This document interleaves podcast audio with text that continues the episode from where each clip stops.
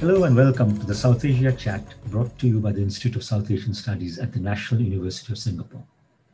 I'm your host, Ronojoy Sen, Senior Research Fellow at the Institute. It is said that there is always an election happening or around the corner in India. However, the assembly elections in 4 states and 1 union territory from end March to end April are important for various reasons. They will be a test of the BJP's dominance and Prime Minister Modi's continuing popularity, the BJP's ability to do well in areas where it traditionally had little strength, and finally, the capacity of regional parties to resist one-party dominance. To discuss the polls, we have with us Rahul Verma, who follows Indian elections and politics like no other. Rahul Verma is a fellow at the Center for Policy Research in New Delhi. He's also a PhD candidate in political science at the University of California at Berkeley. His book, Ideology and Identity, The Changing Party Systems of India, published in 2018 and co-authored with Pradeep Chibber, develops a new approach to defining the contours of what constitutes an ideology in multi-ethnic countries such as India.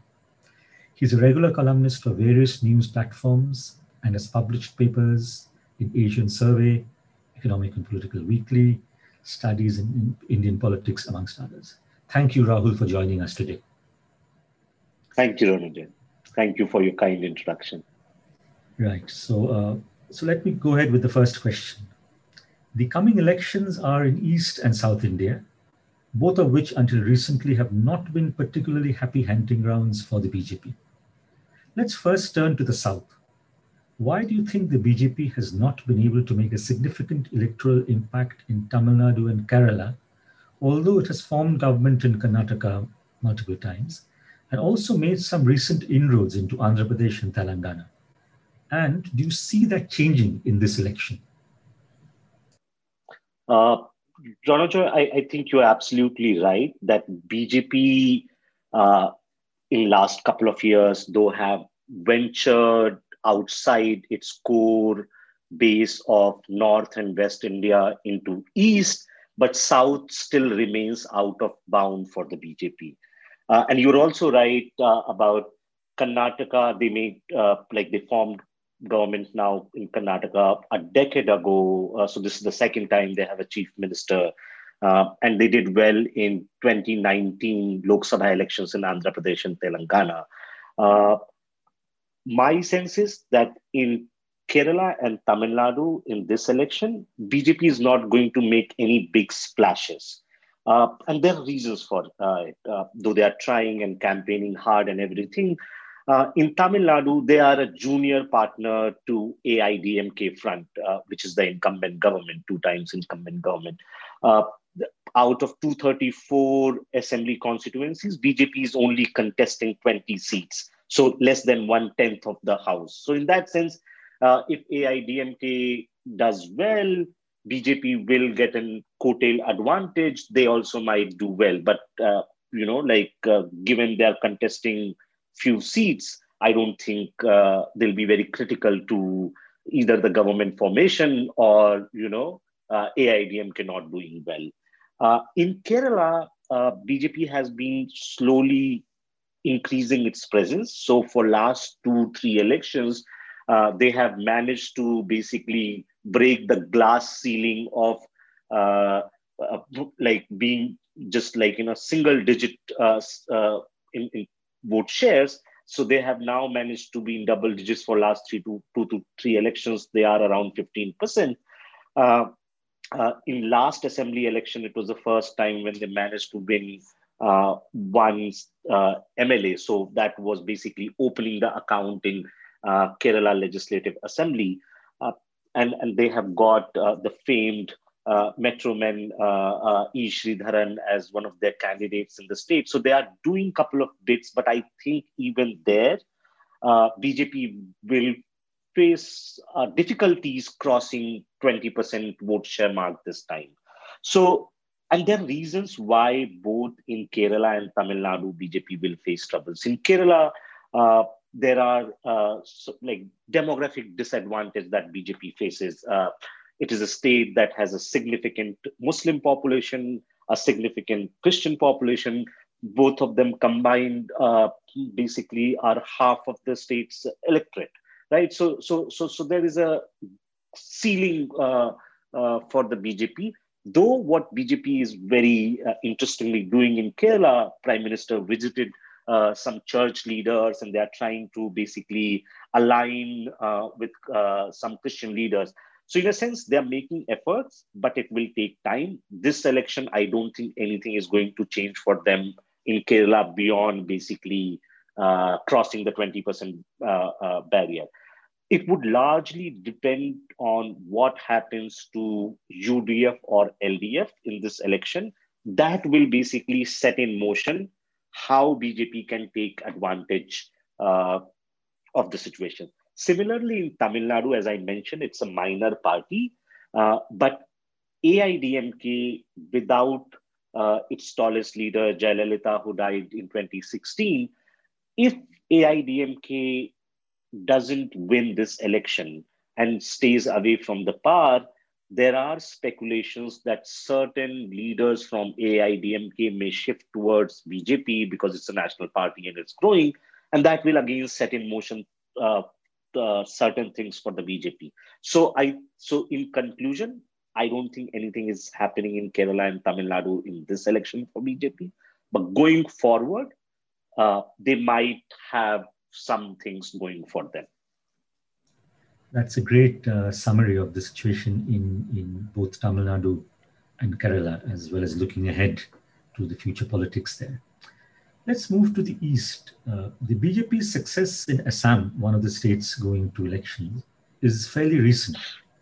Do you see the politics over the Citizenship Amendment Act, or the CAA, having an impact on this election? And is the Congress-AUDF alliance likely to give a contest to the BJP? Thank you. Let me sort of join the dots from the previous answer to this, trying to answer this question. Basically, politics in any given place, in any Indian state or anywhere, is also determined by what the two main parties or alliance do in any state. BJP managed to gain in Assam, like a sudden gain in Assam in 2014, right? It was a very minor party. It became an important player in 2014 and then suddenly forms government in 2016. That was also created by a vacuum in Assam politics where Congress was incumbent for 15 years and there was no big opposition party present. AGP, Asom Gana Parishad, was declining, even AUDF was declining. So basically, the vacuum in opposition created that kind of space for the BJP in Assam, which happened in Karnataka, which seems to be happening in Telangana and Andhra Pradesh for BJP. But not in Kerala and Tamil Nadu. Now, coming back to Assam, I think, like a couple of months back, there was speculation that BJP is going to have an easy time in Assam. They are going to easily win the state. That might still happen, but that calculation or that conclusion was largely driven by two things. One, the disarray in the Congress party, and especially after the death of former Chief Minister Tarun Gogoi, it seemed they lost the tallest leader and things are not going well for them.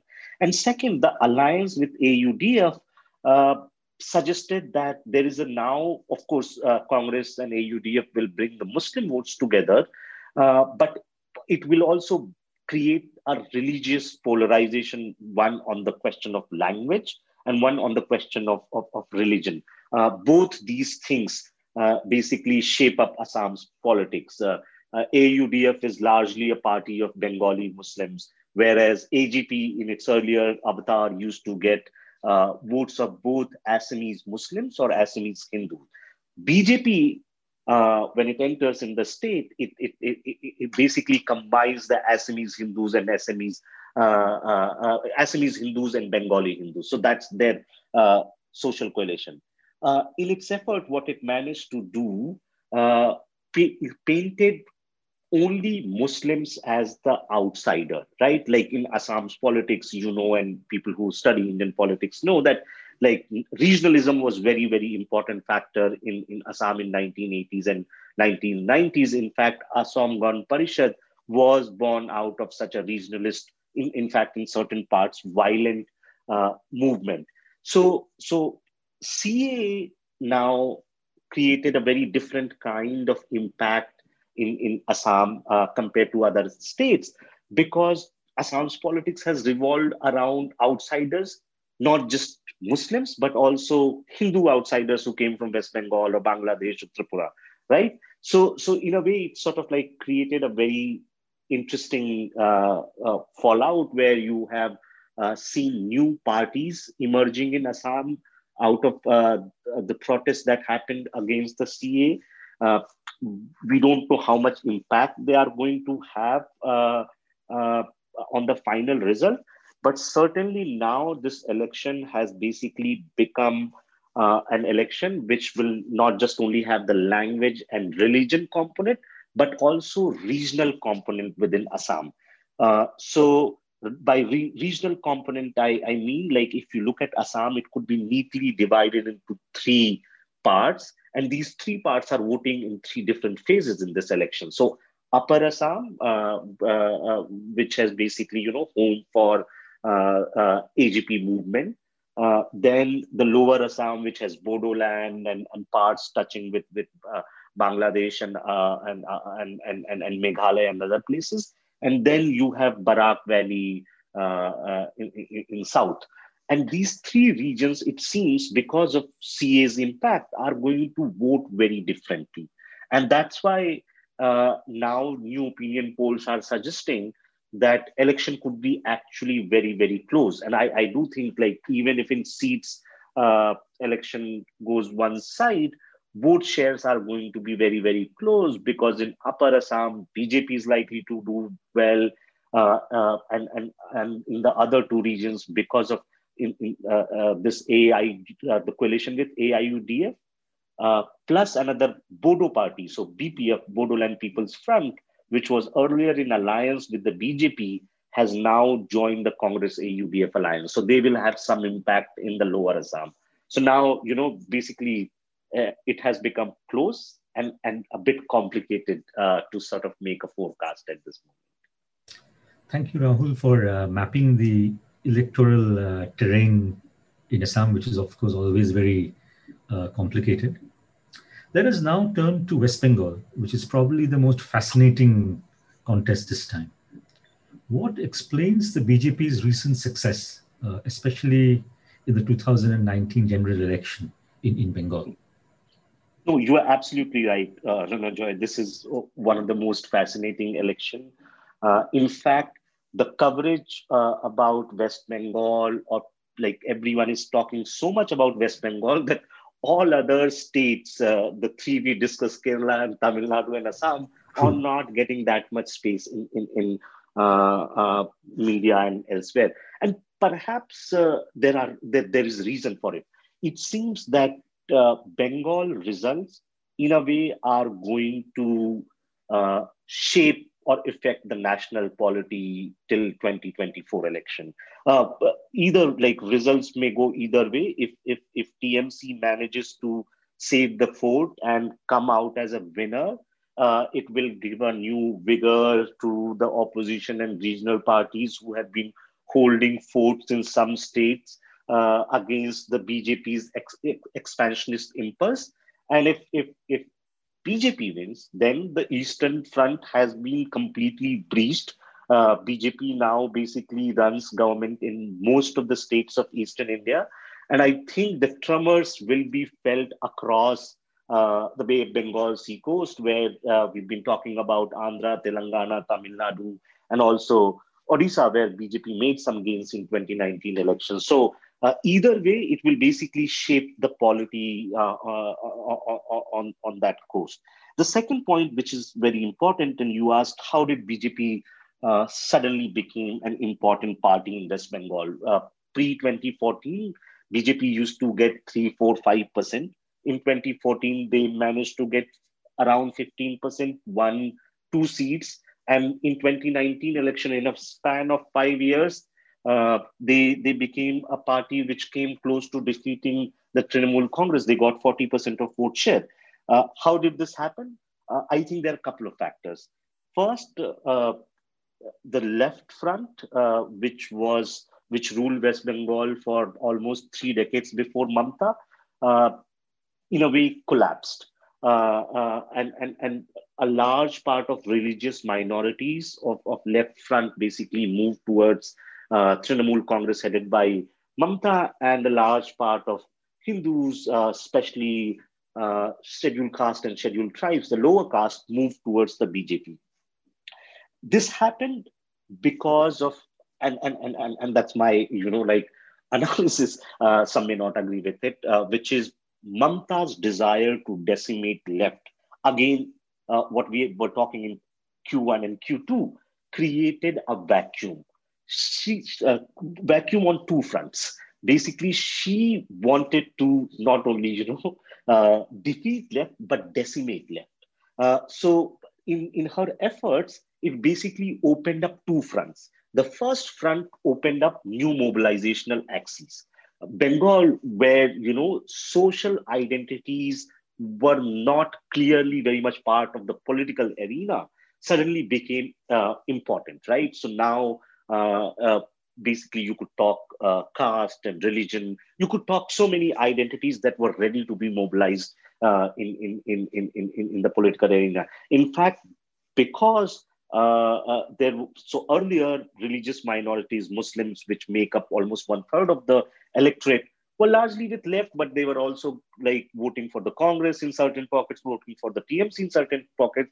But once they all basically came behind in support of Mamata, which was in 2019 around 70% of Muslims voted for Mamata and TMC, it created a counter polarization among Hindus, right? So one mobilization axis was opened on the religion front. Second, because you decimated Congress, you decimated left, in a parliamentary system, people will always be looking for alternative.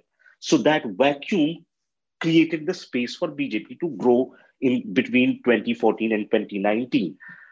On top of that, in 2018 Panchayat election, it seems that TMC basically went overboard to control these panchayats. Almost 1/3 of the seats in local body polls were uncontested and largely won by TMC cadres or politicians associated with the party. So it created sort of further sense of domination by the left.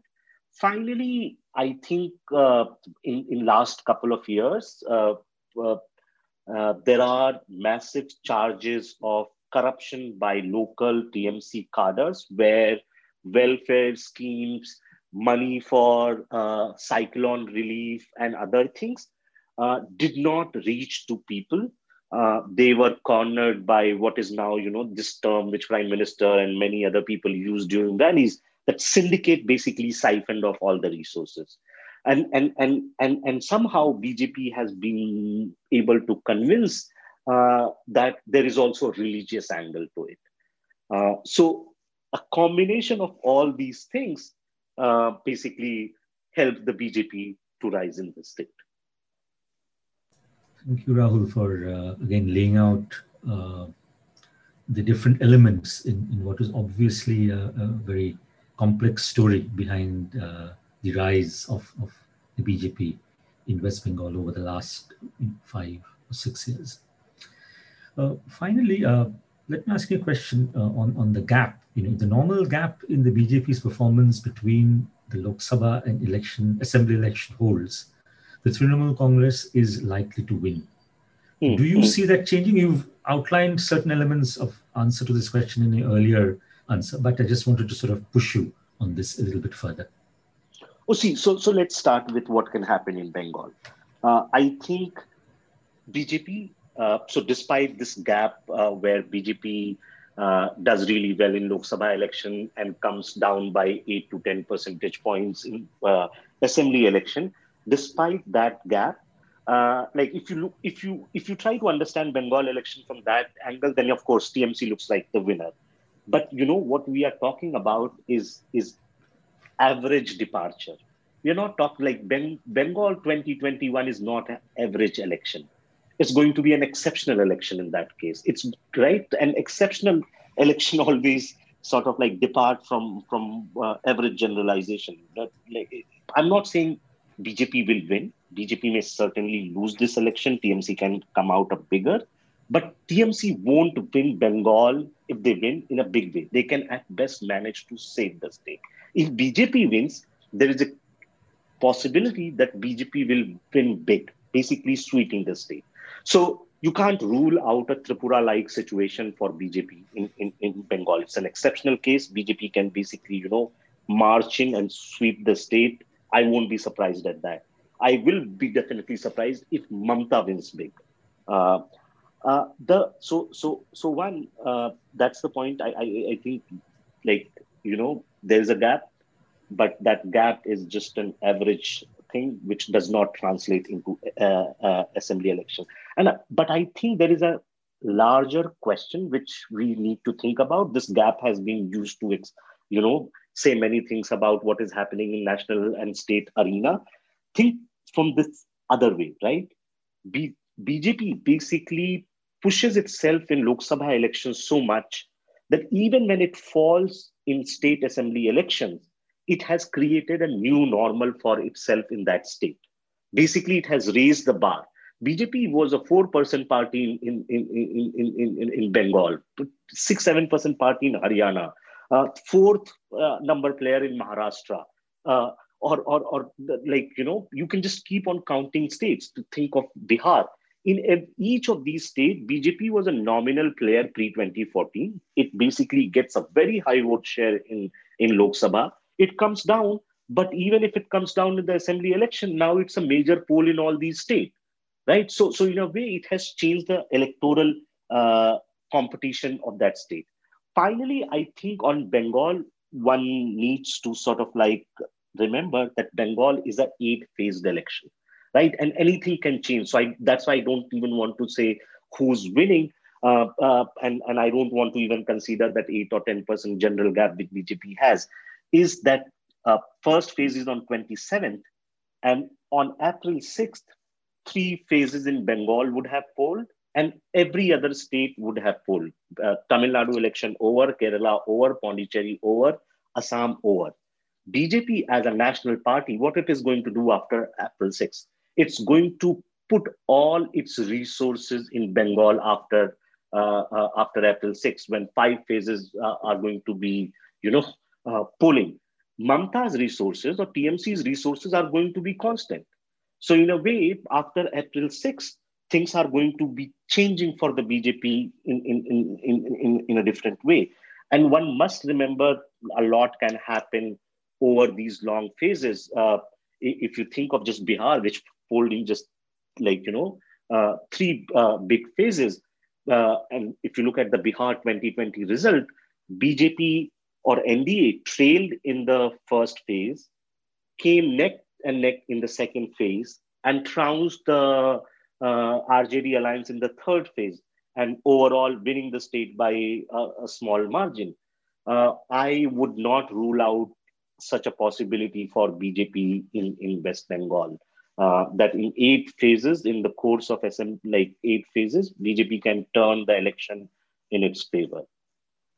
We've run out of time, unfortunately. Thank you, Rahul, for those fascinating insights. And thank you, sir. Forward thank to you, the Ronojoy. Election results on May 2nd. Thanks. Thank you for listening to South Asia Chat. If you wish to learn more about our work, visit us at isas.nus.edu.sg.